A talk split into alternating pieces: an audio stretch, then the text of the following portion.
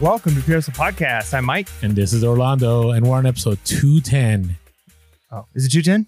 It is 210. Yeah. So we just did two, 209. I haven't right? switched pages. I Had- the old page on my desk. oh, you got the old notes. Yeah. Yes. 210. It is Whoa. 210. Unbelievable. We- Part of the reason why I was a little confused is because uh, it's been a while since you've messed up the uh, the the number, and so It I was like, been. maybe you know, maybe he's wrong because Or maybe, been a I, while. maybe I decided to be disciplined about my.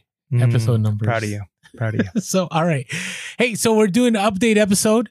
And you know we've been doing a lot of update episodes, but there's a lot going on in Q4. It's been it's been crazy. I, th- these last few days have just been insane. So, but I'm interested in in what what's happening with you these days. Um, man, I mean, it's been it's been just more of the same. It's been really hard to source, uh, just because thrift stores have had they've been pretty strict with their lines. One of ours shut down Yeah, for yeah, a week. Did you hear about that? Yeah, yeah, there was a I think an outbreak at one of them. So, yeah, I mean, it, it makes it difficult when that's how you're sourcing. And so, uh, what I have noticed though is my a lot of my local listings have been doing a lot better. Part of that is I think just the Q4. Uh, people are looking for certain things. Uh, some of the items I'm selling and I started listing was season specific, right? So it's always like a key is to make sure you're listing things in in the right season. Uh, so that's been helping. But um, I mean, it's been obnoxious a little bit. I finally get what you're saying. I mean, I've always kind of felt like local can be annoying, but sometimes it's worth it not having to pay the the fee, especially for big things, right? Where it's like, Yeah. I could sell this for $120 locally and it's cash, and I don't have to worry about shipping, and I don't have to worry about you know eBay taking fees. Uh, but yeah, it, it can be a nightmare when you're dealing with people like, well, I can only meet on this time and this date or this location, and you're it's like that back and forth. Uh, but I've had a lot of local sales, which have been really helpful, just because again, it's nice just to get that cash in hand. Uh, but um, you know, overall, I mean, it's it's just been a pretty good, consistent, lots of sales coming through, a lot of high end sales coming through on our eBay. So typically, like you know, the bread and butter items, it's like twenty dollars net profit. But we've had a lot of things sell recently where it's like, hey, we're making like forty or fifty dollars net profit on on most of our sales, uh, which you know that's that's been it's been nice. It's and that's the thing. It's it's gonna be hard to crash because I'm telling you, I am already sad. I was sharing this with somebody the other day that I am loving the hustle of Q4. Like I, I just I love it. Like I, I, I live for. I hate saying that. I live for this, but you know, especially with the cargo van, I've loved traveling all throughout California and just finding stuff. It's just been all staying in hotels you know, picking up stuff and within minutes it's selling. I mean, it's it's so much fun and I've never experienced it as I've experienced this this time around. So yeah, I understand the, the thrifting part because again, I've said this before. I drive through thrift stores and I see these lines, and especially the ones that we go to, and I'm just like, ah, I, I don't know if I want to wait in those lines right now. Right. So I, I agree with you with you know, I may be doing eBay sourcing in January.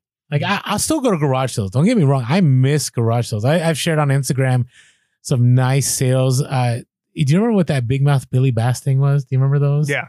The ones So- that would sing. Yeah. So I, I shared this on Instagram. I just sold one for eighty-five dollars. I picked up at a garage sale for five bucks. It was a Christmas one too. Right. And man, those things always sell. And I love those kind of finds, right? Because you know, you might find that at a thrift store, but this was like new in package. It was fine. I mean, there was wear on it, so I couldn't send it to Amazon, but I miss those garage sale finds. Pretty much all my high dollar eBay sales are garage sales.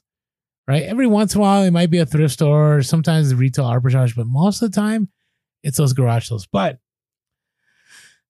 Amazon has been off the charts. Uh, you know, merchant fulfilled. I'm so glad I did the uh, you know, that there was that trial period where you had to do the 25 sales in order to qualify to sell toys. Now, I say this right now. So those of you that are listening that haven't done Amazon, I strongly encourage you to do this for next year. Like think about what you're hearing now and that, hey, try little by little. Try in the new year. Maybe maybe it's a new resolution that you're going to try Amazon because the, I've said this before. The velocity on Amazon comparison to eBay when it comes to the hot toys and so on, it doesn't even doesn't even compare. I shared this in the last podcast. I've had items that are ranked 32K that within 10 minutes of me listing on Amazon are already selling. I mean, I'm getting in my van, putting in the back, and I'm driving for a little bit and I hear the whatever weird cha-ching sound Amazon has. And I'm like, this is this is crazy. So I've never done merchant fulfilled on the road, but I gotta tell you, it's kind of nice because you feel that it's work. It's it's different than when you source thrift stores on the road. Like I loved sourcing thrift stores on the road. Don't get me wrong. I think it's awesome. I'm gonna do it. But you don't see that money until maybe a month later. You know, not until you list it and everything you get back home. The the Amazon stuff is, you know, you're on the road, you find the store in the middle of nowhere, you pick up a bunch of stuff, you list it on Amazon, and it cha-ching, uh, whatever the sound makes, and you're like, whoa, this is crazy. So it motivates you to keep going and keep going and keep going and keep going. And so I've been doing that and I'm gonna keep doing more of that. I, and I mentioned this in the past podcast. I'm gonna keep doing stuff until probably the 22nd. So hopefully, sometime in there, I have a Christmas tree set up. We'll see what happens. Uh, I don't know. I kind of feel bad because COVID kind of killed the nostalgia of Christmas for me. Hmm. Are you feeling any of that? Yeah, I mean, I don't know. I mean, things are obviously different. Like, there's a lot of our traditions just are it's stuff's closed. Like, we typically go bowling on Christmas Eve, and then, Really? yeah, and That's an awesome and- tradition. And that we can't do that, and then we go ice skating after bowling, and then there's a pizza place we go to, and like there's all these things that are closed now, right? And so it kind of changes. Uh, it changes the Christmas, and I mean that m- might even be something to be thinking about as resellers. Are what are ways that you can or or niches and I don't want to like give any away because there's a couple I've been thinking about and kind of dabbling in. But what are niches you can get involved in that can kind of connect people to as many Christmas traditions as possible or holiday traditions, whatever the holiday is, uh, because they're going to be missing a lot of things, right? If they're used to going to the store and seeing Santa and they're used to doing this and they're all these things that they might normally do. Well, what are the other things that they might be able to do at home, right? Is it is it you know gingerbread houses? Is it like there's certain things that that people are not going to want to lose because they've already lost so much. So maybe it's like, well, we don't normally do gingerbread houses, but and so I guess I'm giving like a you know just an example one, but we don't normally do gingerbread houses, but everything else Christmas has been taken A away from me. been dropped. Yeah. Uh, so I'm doing gingerbread houses, and so you know that might be something to be thinking about is kits and things like that that you can pick up and sell. Uh, now, because- granted, this is dropping literally like a week before Christmas. Right, right. You know, so it's it, it might be too late for you, but that's the kind of way you've got to be thinking. And that's so much of reselling is just the mindset is constantly thinking, how have things changed? Uh, I mean, we've talked about chess recently, right? Because of that. Oh, your a good- bolo. People have thanked us in the DMs for your Really? bolo. That's yeah, good. It's been good. Um, so I, I've I've kind of been intrigued. Uh, I, I've I've played chess for years and years, but it's been a while since I've I've done it like um, consistently. And one of the things I I liked and uh, that I love about the game of chess is there's this constant tension where you make a move, you've got your ideas of what's going to happen, and then the other player makes a move. And instantly you're forced, if you don't, you're going to lose the game. You're forced to stop and say, How have things changed? Right. I can't just continue on my path. Maybe I can, but I need to now look has has the situation now changed? Has the board state changed? Are they threatening something that wasn't threatened before? Is there a peace now? And so you're forced every single move that the other person makes, uh, you have to reevaluate. Has things have things changed? Do I need to change where I'm attacking? Do I need to change how I'm defending? And it's that mindset, and I, I love the the the mental exercise of that. And so much of reselling is that. Oh yeah, is hundred is constantly thinking how have things changed this week? How have things changed in my city? How have things changed in my state? How are what what's popular on netflix right now? What are the kids watching and listening to? And so if you're not stopping and every once in a while reflecting and saying um, what can i do right now to capitalize on the current situation? Because that situation is going to be gone like you said by the time this episode drops it's probably too late to be sending that stuff out right? Or to be sourcing that stuff. Uh, but but if you'd have been thinking about that a week ago maybe not right? And so you constantly have to be reevaluating that stuff. And so um yeah i mean what are what are the bolos right now as we're getting into Oh, I'm about to talk about those later on. well there we go. Let's hold on. all right All right. So I also wanted to say, you know, again, in retrospect, I'm grateful. And I and I'm not saying that I, I feel bad whenever I say that I strategically did something well.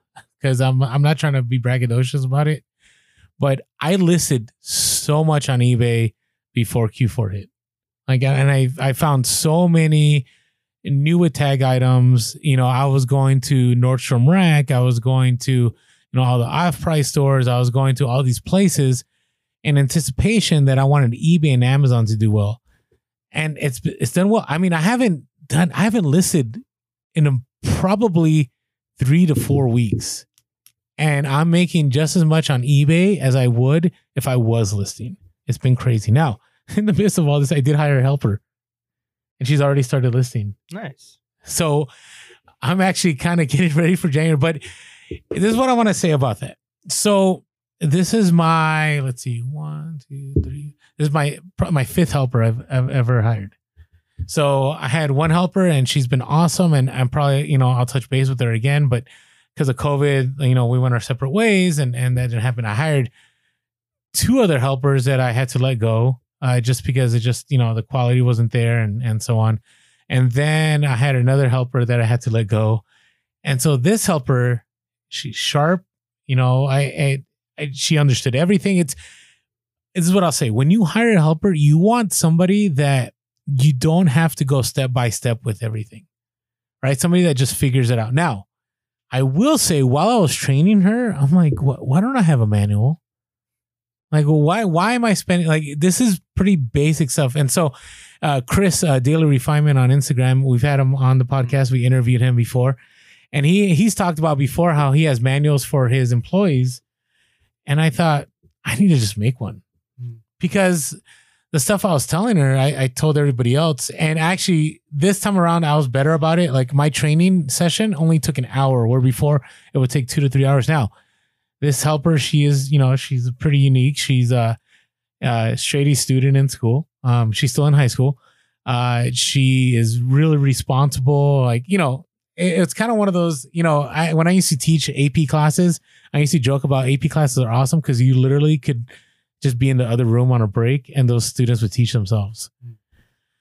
Right. So, and, and by the way, you, I would strongly recommend that of everything, when you're hiring somebody, they have to be somebody that has integrity, trustworthy, loyal, whatever you want to call it, and responsible. Like about because you can always teach the basics of I mean, I had to teach her, hey, this you got to use square photos for eBay. Here's how you adjust the brightness. Uh, here's how you use, you know, here's here's MUA, but this is what you're gonna do on MUA. You're gonna create the draft. Here are some keywords. D- don't you know? Don't change this, but you know, put the measurements here. This is how you do it. I mean, it was pretty basic, but you know what ended up happening was we had some major technical difficulties. eBay servers were not uh, working with multi, the multi-user access account. So I did all this training. I showed her how to do a listing, and I left. And then hours later, I get this text and just basically said, "Hey, I figured everything out. Computer works. I'm gonna start listing." And boom, I go. I go to my phone and all I do is I see all these drafts and I'm like, all right, this is this is working out. So I'm looking at my drafts right now. Not too bad. She, listened to a bunch of good stuff. Yeah. So that's good. And and one of the things uh that was mentioned on the Daily Refinement podcast we had too, which I thought was pretty interesting. I'd maybe do a little bit more because uh, I think he said it was like a five dollar Starbucks card or something. Mm. But once you have something like a manual, here's my procedures. Here's here's the the way to do this. I need to be able to explain to somebody in like one page or like, you know, two minutes, like how to do this procedure. Yep. And then you go and beyond that and say, if you can improve my procedure, if you can go through my manual and say like, here's a better way of doing this. And mm. and not that you're like trying to That's get them good, to change yeah. everything, but if they could say like, hey, actually, if I click this button and do this, it, it's like 10 seconds faster and it's a little easier than trying to go through this this link and then this link, right?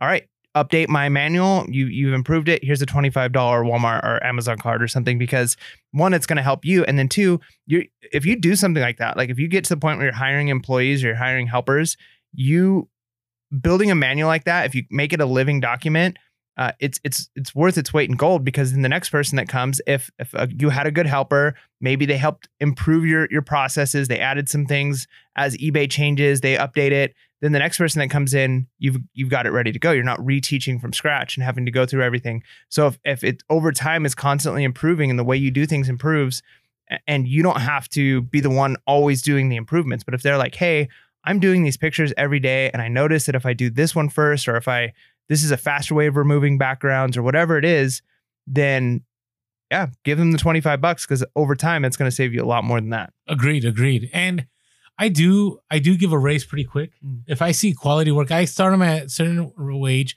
because I don't want them to go somewhere else. Right. So if they do quality work, I'll I'll pay them because you got to think about the long term. Finding a solid helper is pretty difficult. Mhm. Right. Somebody, I mean, I'm dropping off inventory. Right. And and I'm trusting that this person's gonna take care of my inventory. They're gonna list it accurately. They're gonna give me a quick turnaround time. And so, you know, it's gonna be good. And actually, I was thinking about this uh the other day. Was it was I talking to you? Who was I talking about? Oh, I was, I was talking to somebody else at the reseller in, in our area. And he had mentioned that he's been using, you know, VAs and so on, but he needs somebody to take pictures. And I said, Hey, listen, if she does quality work, you could probably hire her too, right? And it gives her more incentive to stay. And, you know, it's, it's a quicker way to scale. So stay tuned. I'm hoping to get my listings up to 3K uh, by February, but we'll see what happens. Yeah, I wonder if uh, this might be.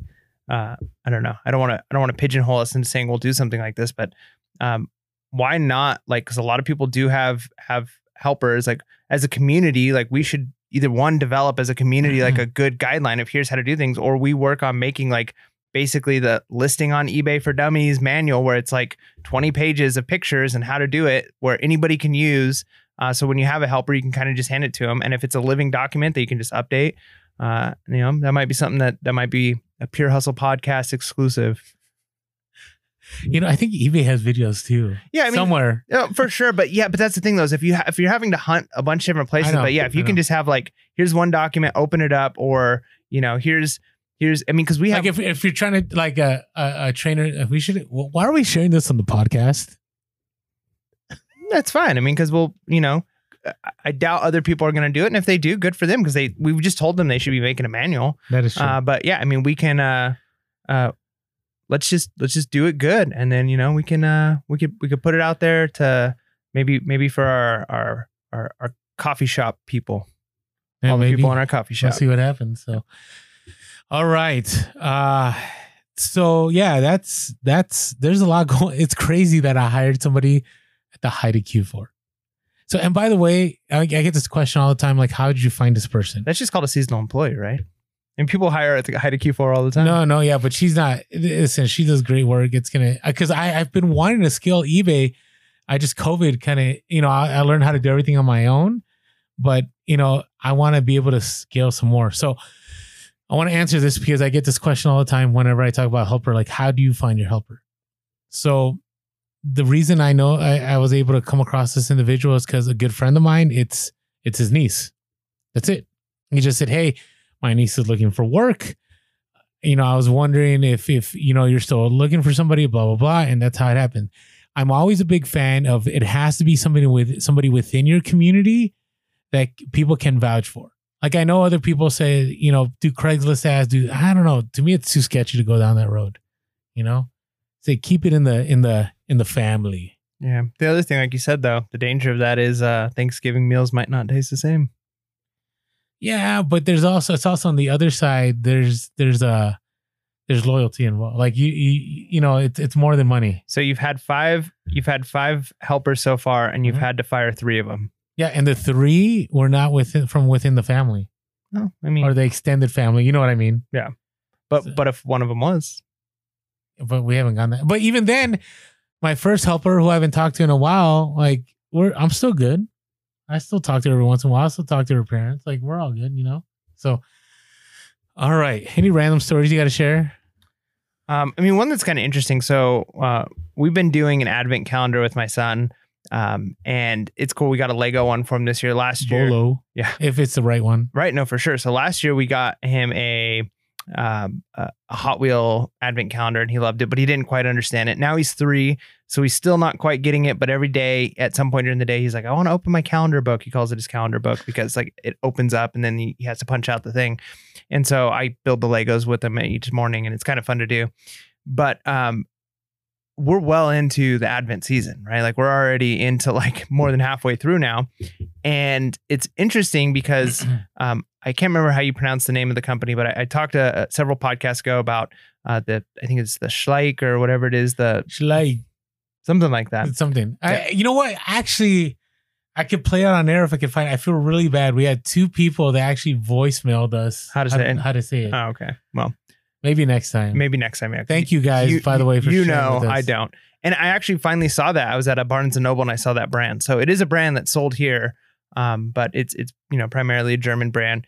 And one of the items that was in there was actually the the main one that made me look at this box that I bought was an advent calendar. And I think I bought this in maybe it was November, maybe it was the end of October, something like that. And I'm like, oh, we're coming up into Advent season.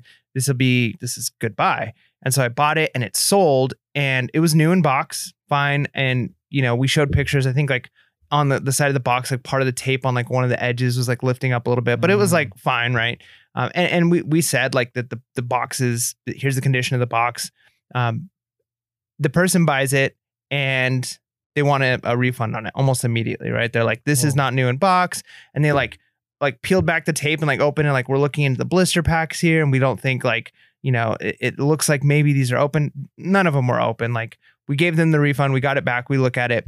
All of the blister packs on the inside that you'd have to poke out they're all closed. They're all sealed. Like it's this brand new. And, and in the sense that it hasn't been opened right? Like that's typically what you're looking at. An advent calendar like that for the, for the most part is probably not a collector's item. Like people are going to punch the boxes mm-hmm. and open up so as long as the toys are in each one of the each one of the containers well we're like well i mean bummer because it basically we got it back. Like right at the beginning of december like Oh, well man. it's probably done now well it sold a couple days ago again full price nobody even like you know tried to, to tried to make offers on it and i'm like what is like is, we're halfway through the advent I know season that, that is that weird. I just So- sold one too, like last week. yeah, so I'm like, maybe they're just gonna like do them all at once, and they just want the toys that are inside because they missed it, or maybe they're thinking next year.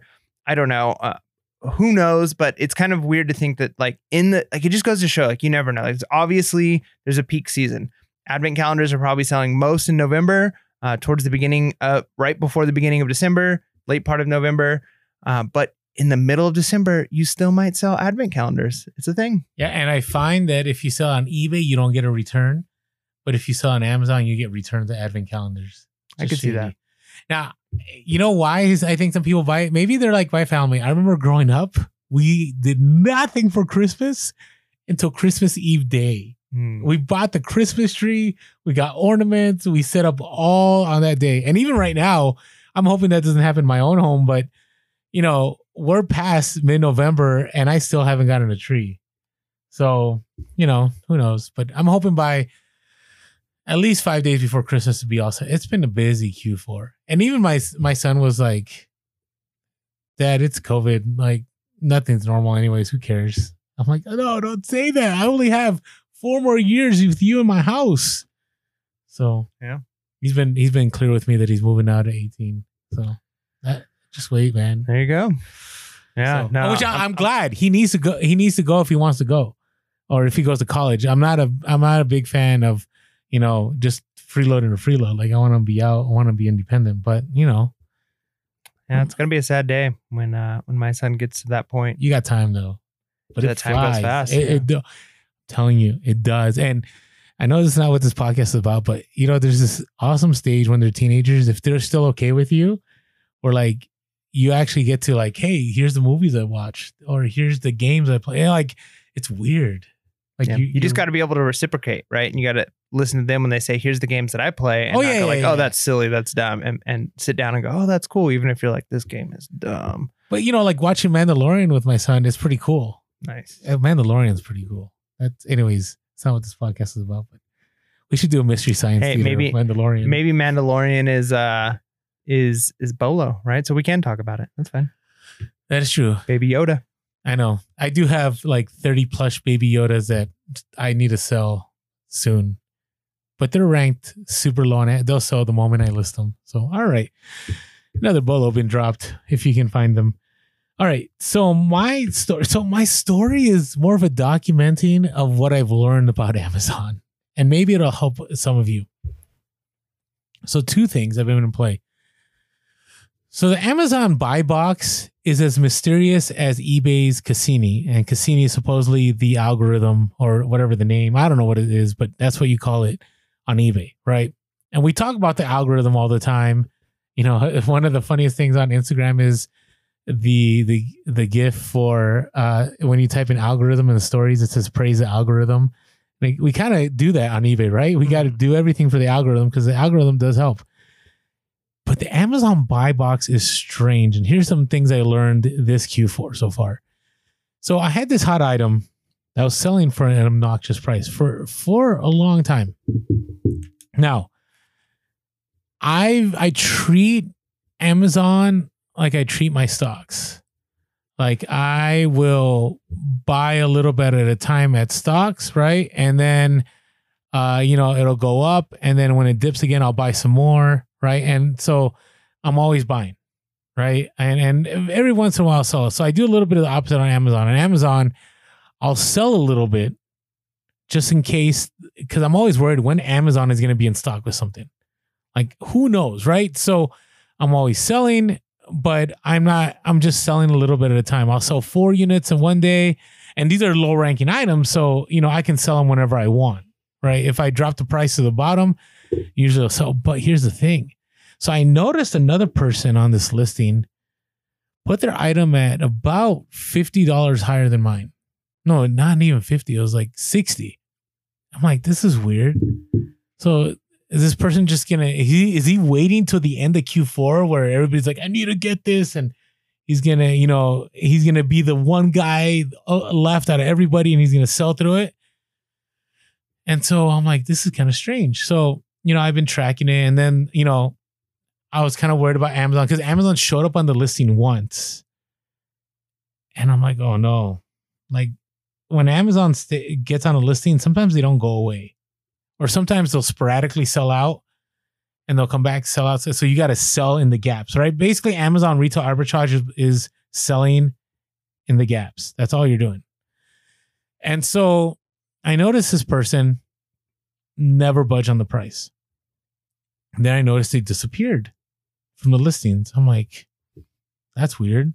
I wonder if they weren't getting the price they wanted you know, I'm wondering if they just sold it on another platform. I'm like, I'm wondering what's happening.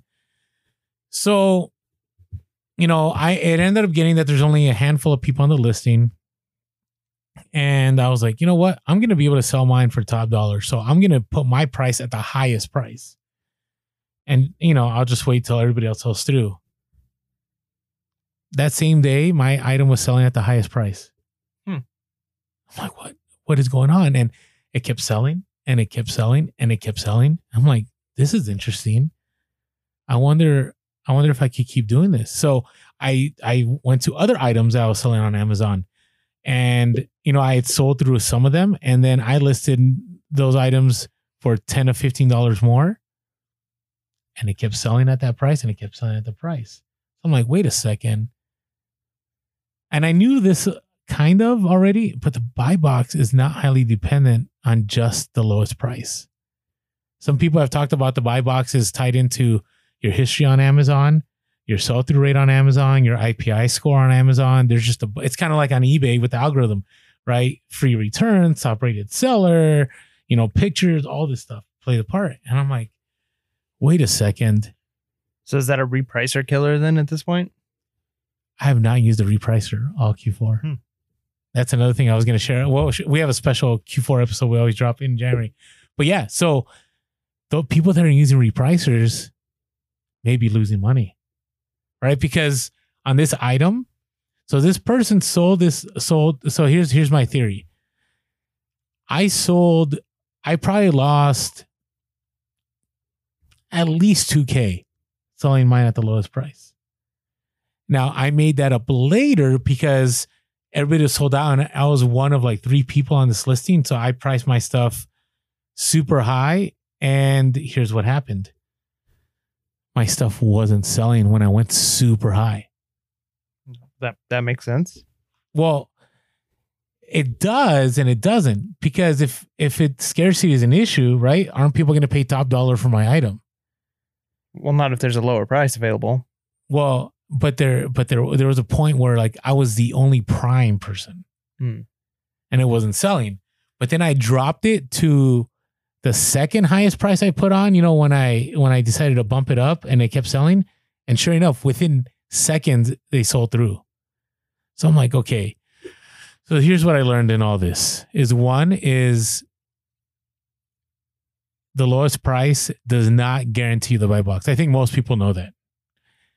Second, if you're consistently selling through and then you raise your price a little bit, you can still sell at that price. Three is I think this that if you're an experienced reseller, because a person that had it at the highest price, they had like 41,000 feedback.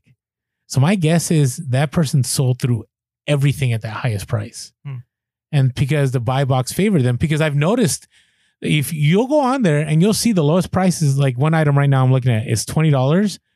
The buy box is at $28.99. So it could also mean geography, where your stuff is located. So, anyways, this is all I'll say is be careful with your repricer and be careful at trying to be the lowest price consistently. I'm not saying don't be one of the lower prices because you want to sell through, right? You either sell first or you sell last. There is no in between. But be aware that you can still sell stuff on Amazon Buy Box at a good price. You don't have to go to the lowest every single time. So yeah, it's pretty, it's pretty, it's pretty crazy. Like it was, I, I learned a lot and I made a lot of money because I kept going up and up and up in my price. But here's the other thing too.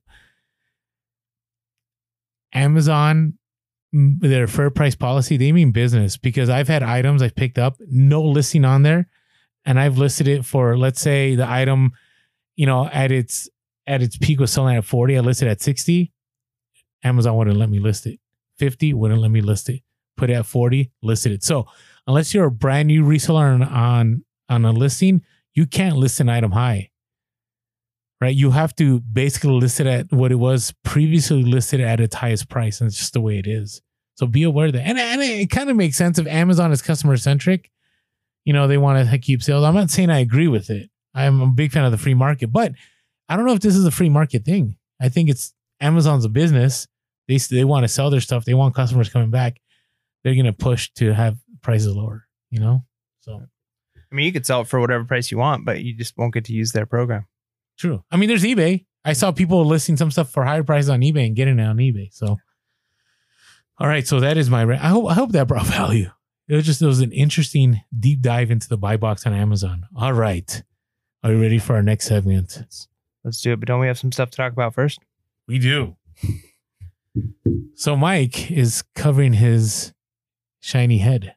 Yeah. Well, there's actually a reason I've got my head covered today. So, um, I before um, I started using Skull Shaver, which is the the the best. You've got to get a Skull Shaver if you shave your head. Uh, promo code Pure. Uh, if you're watching, you can see it there on the screen.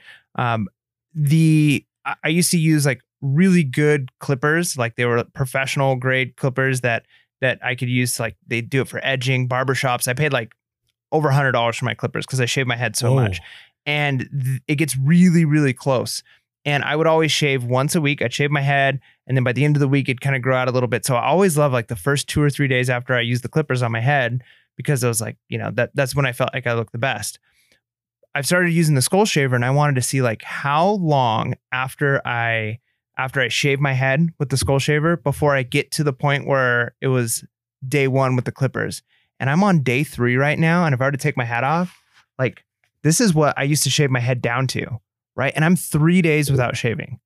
Like, just think about that. Like, I now can shave my head every three days. And at my longest, I'm going to get to what I used to have as my best, right? That's how close Skull Shaver gets. And it's, it's, it's been a game changer for So sure. there you go. So if you want to pick up that, you know, perfect Christmas gift or you just for the, you know, just for yourself, go to skullshaver.com, use our code PURE. Yeah. All right. Hey, if you haven't been following us on social media, we are Pure Hustle Podcast on Instagram, TikTok, and Facebook. We got to give TikTok love. I haven't been on TikTok forever, so we'll be dropping stuff on TikTok eventually. It's just it's a busy time. It's a busy time. Uh, we're also Soul Cast on Twitter. You can always give us a call at 619-738-1170. That's 619-738-1170. Or shoot us an email at purespodcast at gmail.com. That's purespodcast at gmail.com. And as always, uh, you can leave us uh, an iTunes review. We're always grateful for that. So we have some great reviews on there, hoping to get to 400. And we have shirts available for sale. Thank you, those of you that have been buying sales since the last time we talked about this. I think it would be great to have that quality. They, they are quality shirts, right? And we may have more merch coming in uh, next year. It's crazy that we're saying next year, which is only a few weeks away. And as always, if you want to say thank you in a monetary way uh, by signing up for a membership on buymeacoffee.com slash pure hustle, we're always grateful for that. Thank you to all of you since the last podcast that signed up. Or actually, the numbers are, you know, they're con- constantly getting better. And so hopefully we're able to get to a certain place that we can begin to produce uh, more content that, you know, maybe uh, buy me a coffee content. So, we'll see where we go. Again, the podcast will always be free, but you know, there's always extras that we can do if, if time allows. So that's what we're willing to do. And again, that's buymeacoffee.com slash pure hustle. All right. Did I forget something in all that? Uh, probably, but it's fine.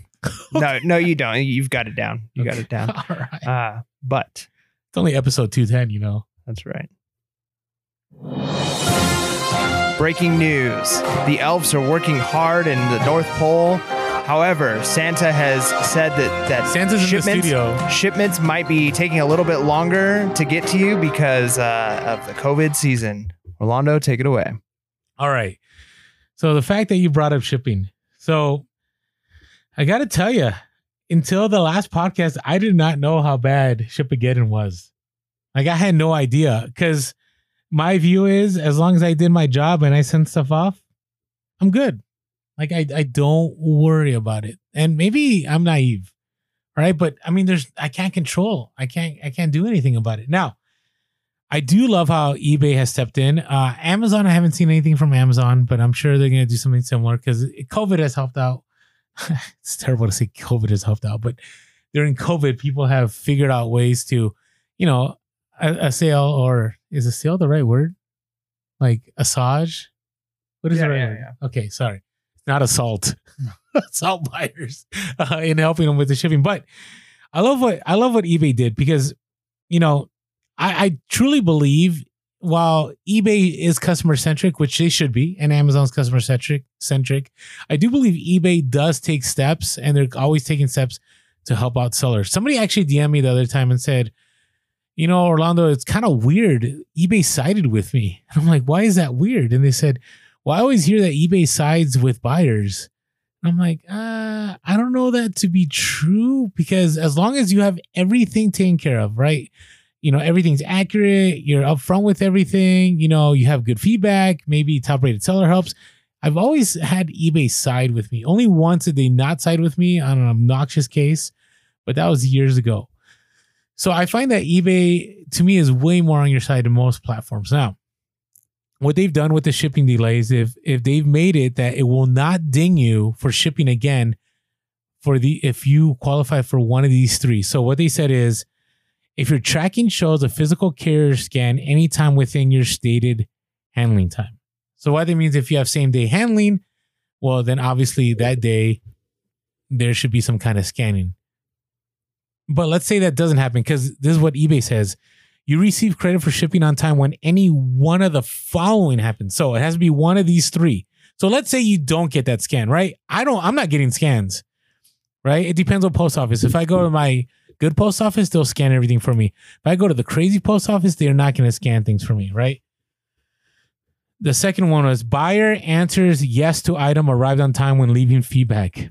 Okay, I don't know how often a buyer is going to do that if it's late, you know.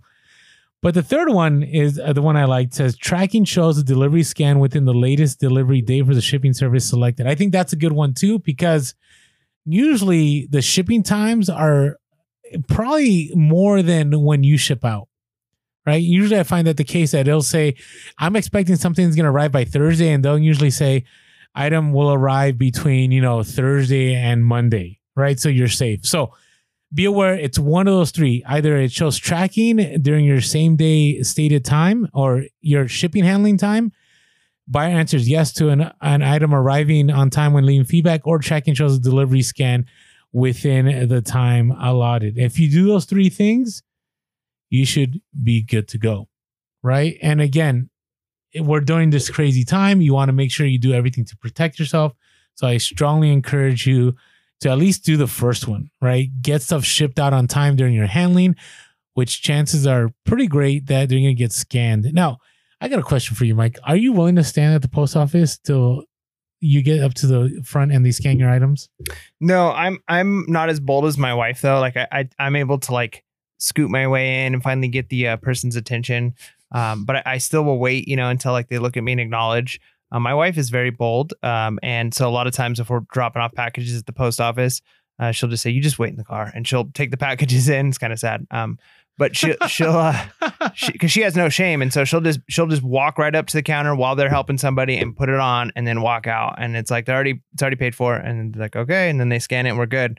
Uh, and so yeah, I, we we don't wait in line if it's already been if we've already paid for it, if we've already got the paid shipping. Uh, typically because we know where the drop offs are in in the post offices we frequent, uh, and yeah, we get looks from people but a lot of times it's because they don't realize like you know you can i mean one time we she walked in and there's a, a, line basically at the door. She walked up to the machine. She had to buy stamps. She went up to the the, the self vending kiosk machine. Yeah. She bought stamps and walked out. And the person was like, "You can do that." And she's like, "Yeah." Like I've been in this line for a half hour, and that's all I needed was stamps. Yes. So. If you're a new reseller, by the way, labels at home. Yeah, do your labels at home. Seriously, labels at home. I I dropped a picture on Instagram a few days ago, and the line was obnoxious. Like 25 people in line. I'm like, you, you, time is money now I know some people argue like I will go up to the counter and I'll wait till they scan every single one. I personally can during Q4 I can't. So you got to find your level, right? If if you're shipping out 50 to 100 packages a day, probably not the call to make, right? If you're it's a handful, maybe it's worth it to you. You know, you got to find what works for you. So so I'm grateful that eBay has done that. I, I do think it is a, a seller centric thing to do. Now, they are changing up shipping things, which I think is a good thing. So they're just doing it with sports cards for now, but uh, they are actually doing. Is it for like, any just sports card or trading cards? So for right now, so trading cards for right now, yeah. right? I'm hoping this will change, and I'll explain why. So what they're doing now is you can send a single ungraded card priced at twenty dollars and under, up to three ounces, shipped in a U.S. envelope with tracking included for less than a dollar. Yeah, no, that's really good because they've got to. They're realizing that they need to compete with some other sites. So I've bought lots of cards off of other sites. Um, I mean, I've, I've I've purchased cards and sold cards on eBay too. But um, for instance, like right now, there's uh, Star City Games, there's TCG Player, there's Channel Fireball, there's all these other websites that people go to for their Pokemon, their Yu-Gi-Oh, their Magic the Gathering trading cards, and I'm sure there's other sites that are big for for sports cards as well. And the nice thing with these sites is they're very competitive with with the shipping. Uh, so they they'll have things set up where if you're buying from one store, like you can like put things together and then it ships for free if you pay more than fourteen dollars. Or if you're buying singles, like the shipping is really low on it. Whereas, yeah, if you're when I when I sell singles on eBay, I have no incentive to sell singles that aren't worth like 30, 40, 50 dollars because yeah, I'm, by the time I actually pad it good enough so that it's not going to bend and break, if I'm just selling a $5 card, I'm not going to make any money because nobody's yeah. going to spend the $6 it's going to cost to ship it. So the fact that shipping is now going to be 99 cents per card that gets sent out if it's a single, um, now I have a little bit more incentive to sell cards that are five ten dollar cards because I can be more competitive in the the shipping cost. And you have tracking now, yeah, right, which is kind of nice. So the new service is exclusive on the eBay Labels platform and will allow you to meet eBay's top rated plus requirements, which is great too. Uh, which includes additional perks. So this starts in January, by the way. There's actually a YouTube video. If you go to uh, you know the eBay community and you go to seller announcements, it'll be on there. My hope though is that this will apply to other things. For example, badges. Like I sell badges all the time, right? And you know, badges are less than three ounces, right? And most of the time, the badges I end up selling are less than 10 bucks. I usually buy, you know, I have Boy Scout badges. I bought like a hundred for 50 bucks.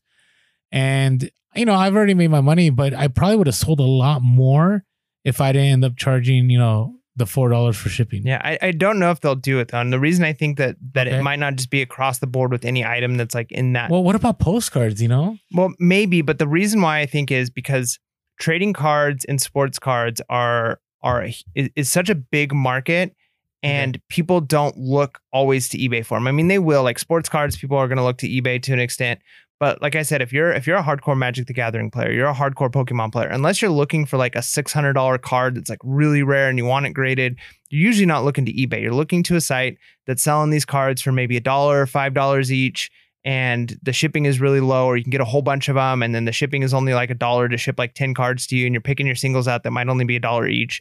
And so people aren't looking to eBay for that. But if they can if they can capture some of that market, they're going to be okay with losing a little bit of money because if all of a sudden people who are into Pokemon, into Magic the Gathering, into Yu-Gi-Oh, into these trading cards or into sports cards say, I'm looking to eBay first because they have the same prices and they've got bigger selection, then they're tapping into a really, really big market that they can pull from. I don't think other things have as big of a following. Like there's going to be people who collect badges, there's going to be people who collect postcards. Those are markets that they already have on eBay. But I, I think people know to look to eBay if they're if they're buying, you know, po- uh, stamps, right? Like if they collect stamps, they know to look to eBay. But um, if you're a, if you play trading card games, you almost never look to eBay to fill out your deck on items, right? And that's a big loss for eBay. But if they can bring in that huge market of customers to say, yeah, I shop on eBay when I get my cards. Yeah, I think you know. I I think it's a great point. point, and and eBay. I do appreciate. I always talk about Jordan Sweetnam. Like I want him on the podcast. I he's always making these announcements. I, I think eBay is thinking forward. Like I think about what they did with the sneaker market. You know, uh, StockX right had you know claimed to be you know the next big thing and and go to, and then eBay's like, you know what? We're not going to charge fees on anything over a hundred, and we're going to do eBay sneaker authentication. Totally ki- change the game, right? Totally change the game. So, so I thought that was great. All right, uh, next thing. Uh, so I'm seeing this everywhere. Have you sold stuff on Facebook and shipped it? I haven't. No. Okay, now so we've brought this up before, but this Q4, I've seen all kinds of people talking about this, and I was not a believer. I mean, I, I we have some good friends of the podcast who have messaged me and said, "Orlando, you got to get on in on this." And I've just been so busy with eBay and Amazon, I haven't taken the opportunity to. But if you haven't yet, I I I strongly encourage you to, especially right now. Facebook is still offering free shipping, so it'd be it'd be worth it to you. And usually, I don't, you know, shout out other YouTube channels, but uh, the College Picker, good friend of the podcast, Eric, he just put together a video on how to do Facebook shipping, uh, which is his stuff is always super helpful. So check it out. Uh, if if you're kind of intimidated and going like, how do I buy the labels? Is my stuff protected? Blah blah blah blah. You know, you still got a few days here of Q4, and you might be able to make some good sales. I've I've seen a lot of people talk about they had stuff sitting on eBay for a while and they listed on Facebook and it sold within minutes. Right now, I say all that saying that I don't know if base, Facebook is at a place yet to have the velocity of Amazon or eBay, but I am definitely going to be looking more into it in January. I already set up a Facebook shop. I just haven't done anything else with it yet. You know, that and Facebook shop and selling on Facebook Marketplace are two different things, by the way. Facebook shop is your own social media store that you sell your goods at. Facebook Messenger, I mean, Facebook Marketplace is, you know, it could be like Orlando's personal Facebook page selling stuff, unless I create my own, you know, Facebook page. Yeah, but but usually like it, it's almost works more like an offer up because I, I sell a lot of things on Facebook Yeah. and I don't ever list any of it on my Facebook. Right. Like I know they encourage Oh, I see you what you're saying. Yeah. But it's yeah. it's it's literally you have to be just searching things. Don't they the see your profile, at least your picture? Yeah, they see your picture, but I mean I've got a private account. I mean they Yeah. see your picture if you're on offer up too. That's true. That's well, no, they see my. I actually don't have a picture. I have an avatar. An avatar. I mean you can make your avatar for your your Facebook, right? true, Like that's true. Okay, okay. But but definitely look into it. Now, I say all that because there's this article that came out which has been making around on social media and people have been talking about it uh, about Poshmark. And I've been saying this for a long time. I I don't believe that Poshmark, if you're gonna go full time, I think it's one of the hardest platforms to go full time on. I've always said that. I think you, on Amazon, I think it's totally doable, and on eBay, totally doable. But you know, there's an article that came out, and it was making the rounds on social media, and a lot of people were talking about it. This and a lot of, uh, I guess you can say, resale influencers were hopping on board saying, "Yeah, this is this is true. Like it's." Poshmark, if you want to go full time, it's good to maybe cross post to, or maybe have it as a side. But as your main source, it's it's pretty tough. Now, this article follows up with an with a nurse who, you know, was intrigued with Poshmark a few years ago. It's called uh, "Get Rich Selling Use Fashion Fashion Online" or "Cry Trying," uh, and it was put out by Wired. And we'll, we'll put the link below on our YouTube. I'll, put it on there. That's where he posts this. And basically, you know, was talking about her and her. She's a she's married. She has a couple kids and was a nurse. Nurses make good money. I mean, I guess it depends on what part of the country you're in, but I don't know if I would go full time selling if I was a nurse. But me, you know, maybe it's stressful. So basically, you know, was very intrigued by Poshmark, got into Poshmark, you know, got into the whole, you know, girl boss, posh bosh, a posh boss uh, movement. Uh, was happy, got to restore store to a place of, you know, could make ten thousand a month. Uh, but then just talked about how Poshmark overtook her life. Like she had bins of clothes throughout the house. It felt like she could never get enough done. Had to actually hire somebody to do all the sharing of her closets. And it just, it was just all to consuming. And I thought it was a great article as a warning of like how reselling can consume your life. Like right now, reselling has consumed my life, but that's right now. That's Q4. Like I, I'm expecting that because there's no better time for me to capitalize on reselling. But during the year, if you watch us on Instagram, you see me. I travel. Like I, I go places with my kids. I go traveling and I do sourcing, but I don't share all the time I spend with, you know, friends and family during that time. But, you know, I had talked about how much work it took where she lost focus and like everything was just reselling and that's all that happened. And eventually it's not because of Poshmark, but eventually she just she ends up divorced. She's on her own. She's single now. Uh, but she's actually from all the skills she learned about sharing and the social media part of Poshmark, she's a social media manager now. But she enjoys her life a lot more because she has her weekends back and she has her time back and she doesn't hustle as hard to make a full-time living.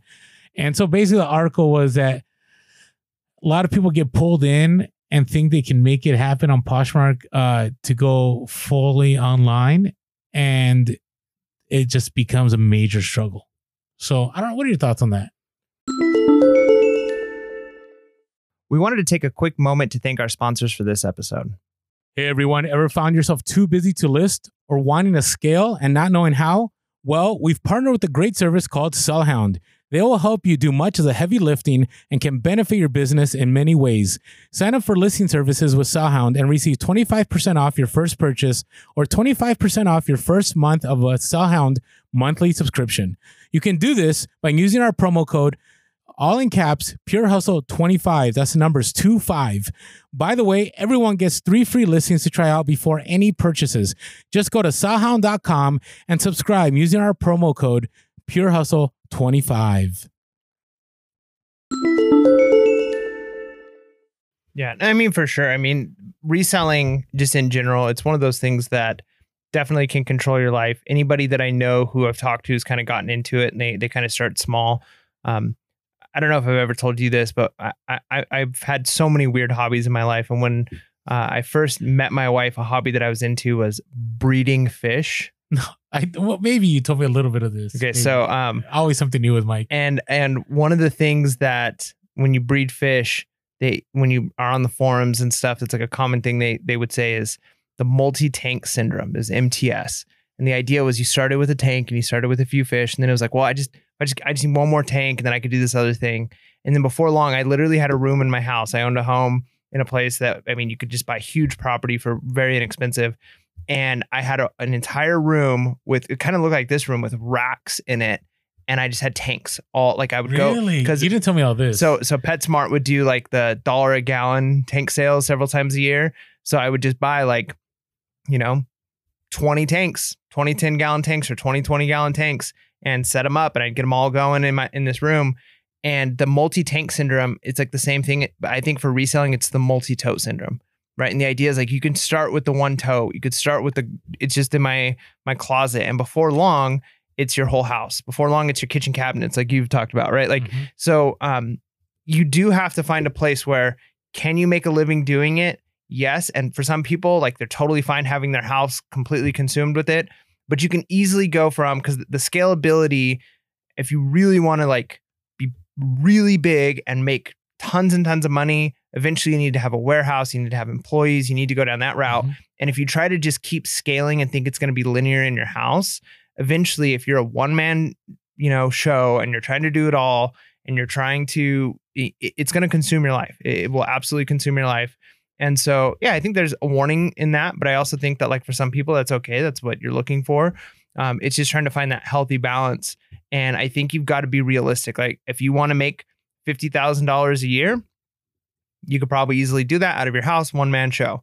If you're trying to make three hundred thousand dollars a year, you're probably going to need to start looking at like, all right, I need to, I need a warehouse, I need to hire a couple employees, I, am going to have bigger expenses, and if you think that you can just keep scaling as much as you can on a one person show, you're going to end up just burning out or ruining relationships and all of these things because um, and that's one thing i mean no, almost no other business would do that right? Like if you if you started a restaurant like you might start by saying like yeah i make this food and i sell it to my coworkers at work and i make a little extra money. Well eventually if you want to start a restaurant you're going to have to hire cooks you're going to have to get a place you're going to have like you have to scale into that. And if you're trying to just do it all out of your house like you're going to get to a point where it's just it's it's too much so you got to find how much money are you really wanting to make and what's it going to take to get there and i absolutely see why somebody could say yeah i can make a living doing this but it's am i working too much for the amount of money i'm making Yeah, agreed. Agreed. And I've mentioned before, I didn't think I'd be working as much as I was working, but at the same time, it it's okay with me because the time freedom I do get once you know th- there's the lulls in the time. But two takeaways I took from this: one is understand that Poshmark as a platform, it's very different than eBay and Amazon. Where Poshmark there's 50 million users, but they're all domestic. On eBay, it's uh, over 180 million users, and you also have global, right? So there's a lot more people to buy things and a lot easier ways to ship things out and to get those sales. And so, you know, I, I think I think this individual's perspective would have been different if she tried to go full time on eBay. I, I 100 100% believe that because number one, she wouldn't have to share. I think sharing is one of the biggest obstacles to Poshmark. I, I you know, I I know they're trying to be a social media thing and and so on, but you know when they started doing Poshmark stories, I don't even know what happened with Poshmark stories. Like I haven't heard much. I I honestly have I have stuff cross posted to Poshmark, but not much. It, it's because it just wasn't worth the effort I was putting into it. Uh, it would have been better if I had cross posted to maybe Mercari or maybe Depop, uh, you know, for some of my vintage gear than, than Poshmark. So I'm I'm not, you know, I, I am throwing a little bit of shade on Poshmark, but I, I think it's it's not it's not unjustified. I think I think we all have to have understanding of what platforms mean for people, and uh, for you know, for many, Poshmark may be just a place to do a side hustle, and that's okay. I know some people that do kill it on Poshmark and make it full time, right? And and they they've done it very well. But I know a lot of people, especially when COVID hit, man, those sales tanked on Poshmark, where eBay and, and Amazon went the other way and just skyrocketed. So think that through. Uh, again, if you've been using Poshmark, it's been working for you as a side hustle, keep doing it. Uh, if you're thinking about going full time, definitely think about adding other platforms outside of Poshmark. So, Yeah. All right, let's keep moving here. yeah Bolo. Bolo. Bolo. Bolo. Bolo. Bolo. What's your bolo? nice you even had to like turn away so you weren't tempted to Oh, I, I uh, had to cough a little. bit. okay uh, you can't can't do that you can't cough that's Isn't not that allowed. weird? Isn't that weird? You know, I will tell you though, coughing in lines when I'm doing retail arbitrage, like I get pretty like, whoa. Yeah, that's that's that's like a threat. Um, have you seen? It's like a, a pretty funny meme that was going around, or I guess it technically isn't a meme because it's like a little video clip. But uh, have you ever watched the movie? It's great. Um, oh gosh, I can't remember. It's got Steve Carell in it, and he's like makes the little the little um mice. He turns them into whatever. There- there's a lot of movies. And there's he's- the family one. There's the 40 year old one. No, no, there's no, the- no, no. And it's got the guy who who's um from uh I'm looking it up right the, now. What- the Vegas one wh- where they go. Uh, gosh, I'm so bad with movie names. it's Chevy Chase. No, Oh, I thought we. Okay, so we got Beautiful Boy, we got Irresistible, we got Welcome to Marwen, we got Vice, we got The Big Short, Uh, there, there's a lot of movies Susan that I've never heard of. Okay, so yeah, I don't think Anchorman. No, No, Get Smart. no, it's one where like eh, where Let us know in the comments. No, just joking. you know what I'm talking about. So he's like a really weird guy, and he makes mice thing, and and he gets invited to this thing of like where they basically just show off freaks. Anyways, uh, it- it's it's a hilarious movie. But there's a part where the guy from um the uh the Hangover.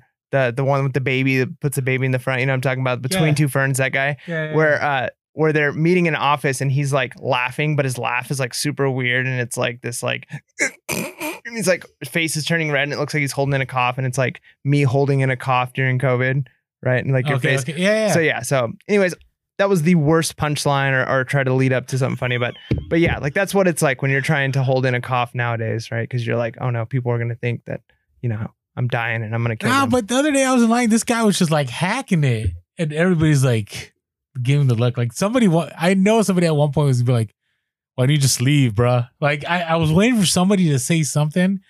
I just, I left. I, I literally watched somebody pull their mask down and sneeze. And I'm like, I don't think you understand. But you- but you know, but it's true though. I mean, sneezing in a mask, it's horrible. well, I, I it's get that. horrible. I get that, but but it wasn't even like I'm now gonna do the vampire sneeze, right? I thought it was, a like, dab. You no, no, it the va- yeah. Why yeah. is it the vampire It's because it's sneeze? the like where you like the vampire like okay, if you're the- if you're not watching this on YouTube, you need to come Yeah, over to YouTube. It's, it's know the what dab sneeze, about. but um, but yeah, no, just straight up pulled it down and then sneeze in a Costco, right? And I'm like, I don't, you don't understand what what the whole point is of this, uh, but uh, but anyways, um, so what's my bolo?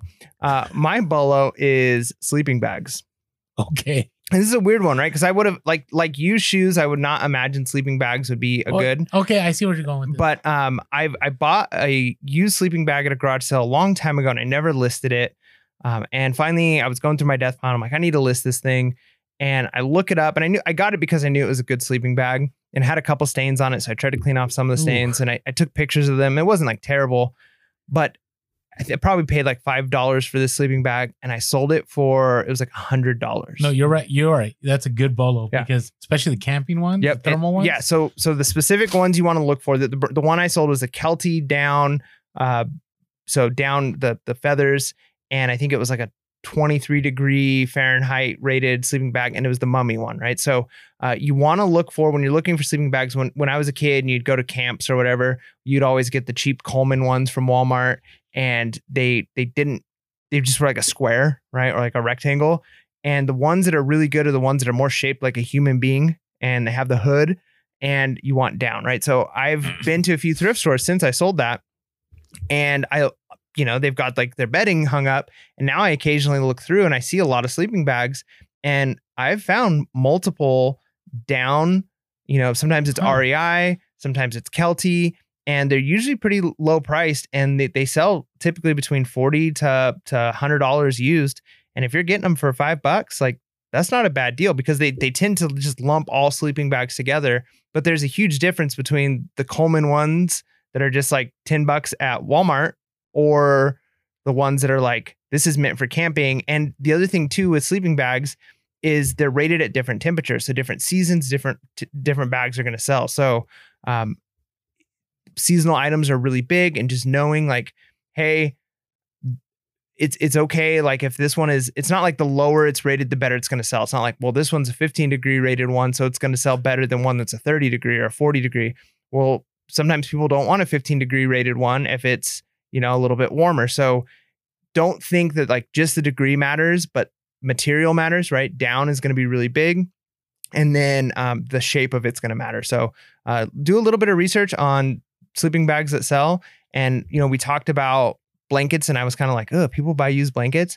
And I'm kind of surprised that people buy used sleeping bags, especially because a lot of them, when you read the thing, you can't wash them. It's like, don't, especially if they're down, it's like hand wash with a cloth and hang dry, right? So Yeah. this isn't like you're just disinfecting it and throwing it in a washing machine, but people will still buy them. So pick up some sleeping bags.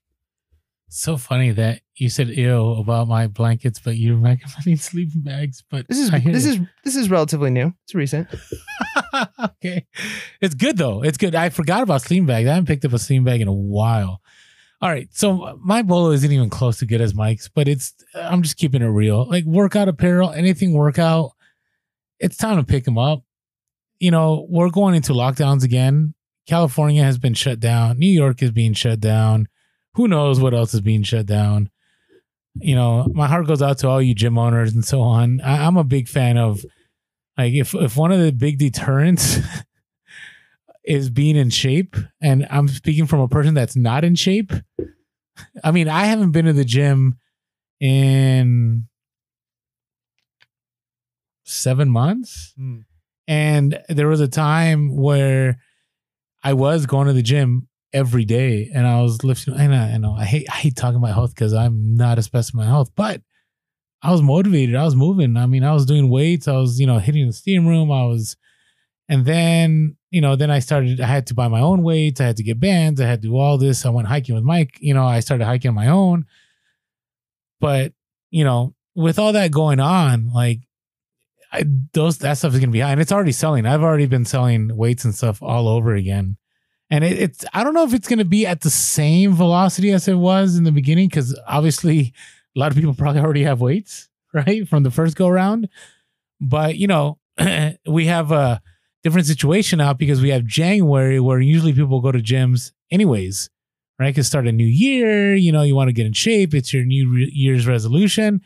And so all that stuff is going to be hot again, whether it be workout apparel like leggings or, you know, uh, stuff to go running or running shoes or all the way from the practical to weights, you know, uh, fat loss monitors, all those kind of things. Hiking backpacks. I just sold one of those again. Yeah, hiking back, any of that stuff. So I know it's super wide bolo, but you know, don't discount what happened the first go around because they may be even bigger because it's January. Yeah, and start of the year, yeah, January, New Year's resolutions, and obviously weight loss is a good one there. But think of other things too. Like um, a lot of people say, "I'm going to journal this year," right? And so certain Mhm. types of journals get big, and and certain Huh. types of stationery, right? Like you, you talked about in the last episode, your pins, right? Yeah. Might be worth lifting it up a little more because a lot of times when people like, "I'm going to journal this year," they want good stationery and nice pins, right? Like they they want to have better quality stuff and just not just like a big ballpoint pen with a you know three ring binder. They want like something nicer. So think of things that people decide they want to do for a new year, something that's like this is a goal, and what accessories can you attach along with that? And those are going to be bolos. And there you go. Yeah, dinner for Schmucks is the name of the movie.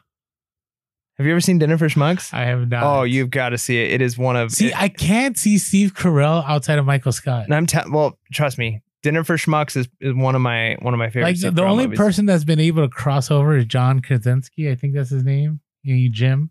Mm. Like Jim became Jack Ryan, Mhm. and Jack Ryan is a phenomenal show, right? But every once in a while, he gives that Jim look, and I'm like, wait a second. Well, well, well. at Dinner for Schmucks. He's uh he's very similar to his Michael Scott, but a, a little bit more awkward.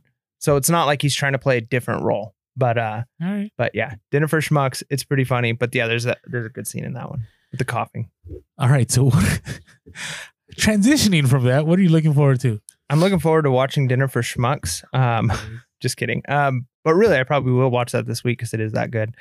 Um, I want to wind down. So I know that that it's kind of the opposite of what we've been talking about, what what you're kind of encouraging, and I think a lot of resellers are winding up right now. Um, and I know that as we get a little bit closer to Christmas, Only people, for a few more days. yeah, and then and then you'll wind down. But I'm looking I'm looking forward to uh, a couple weeks off of work, a couple of weeks of actually not sourcing super hard, not listing super hard, and just just kind of enjoying holiday seasons, right? Because this this COVID time has made the holiday time just so different as it is. I just want to have, you know, a little bit of tranquility, a little bit of peace, and recognize part of what reselling has allowed me to do is to have some extra money and finances and freedom. And part of that freedom is to not always go as hard, right? So I'm gonna Mhm. kind of just relax a little bit. I'm still gonna, as things sell, I'm still gonna be shipping. I'm still gonna be, you know, taking care of business. But I'm kind of looking forward to just relaxing, you know, because that's one of the benefits of reselling is it gives you that time with your family and capitalize on it now. Because I don't think anybody's gonna get to their deathbed and say, "I wish I made a few more sales," right? Uh, but you might say, True. "I wish I spent a little bit more time with my family." Yeah, I agree. I'm going to be doing the same thing. Don't get me wrong. Uh, I want to travel. Uh, yeah, I don't know how it's going to happen, but you know, I I actually had a trip planned for Hawaii, and then I think isn't it mandatory quarantine if you go to Hawaii? I don't know if it's I haven't looked it into it, but I ended up canceling because at the time I was going to, I was like, whoa, 14 days? Like I can't do 14 days. So but before that happens, I'm gonna keep going on the road for the next three, four days and keep sourcing for merchant fulfilled. And I'm gonna be boosting my eBay with the, you know, help from my helper. Uh, and so hopefully I'm in a good place when January hits. Uh, I'm actually gonna spend some time in January, end of uh, December. Okay, I know I'm not gonna do that. I was gonna say I'm gonna spend some time organizing. Eh, I'm not gonna organize. I'm gonna take it easy. I, I can't. I'm gonna hit things hard for the next three, four days, and then we're off. And by the way, for the podcast, right, we're gonna have some mini episodes, right? So we we were gonna do like the compilation of Bolo episodes and compilation of interviews. Uh, but you know, we we still wanna we still wanna record. Is that what we're doing? Yeah, so we're probably gonna do some mini sodes for the next couple of weeks. In fact, this might uh, be the last episode before uh, before we drop start dropping our mini sodes. So uh, expect the typical drops, right? So our, our Monday, Thursday So we're still drop. dropping stuff. Yes, we're still gonna be dropping, but they're gonna be probably closer to to 30 minute episodes and more like like very focused, right? So instead of like you know, some people love the ramble, some people love the fact that we kind of just talk about We're stories and this. Um, but I, I think it's gonna be a little bit more focused, like, hey, here's like a some a couple of interesting stories of the past year, or here's something that like a, a practical thing that we're doing in our business. So it's gonna be like really short, practical uh mini sodes and uh hopefully you guys enjoy them. Yeah, I th- it'll it'll still be fresh, new content. That's right. So that's what I'm happy about. So yeah, and we still got to level up in there somewhere. we got to drop. So, but we'll see what happens. But hey, we're still at the height of Q4. There's a few more days. Keep going hard, but spend time with your family and your loved ones because Mike is right. Ultimately, that's what's going to matter. So, with that being said, make sure to be real Be relevant. and be reselling. Ladies.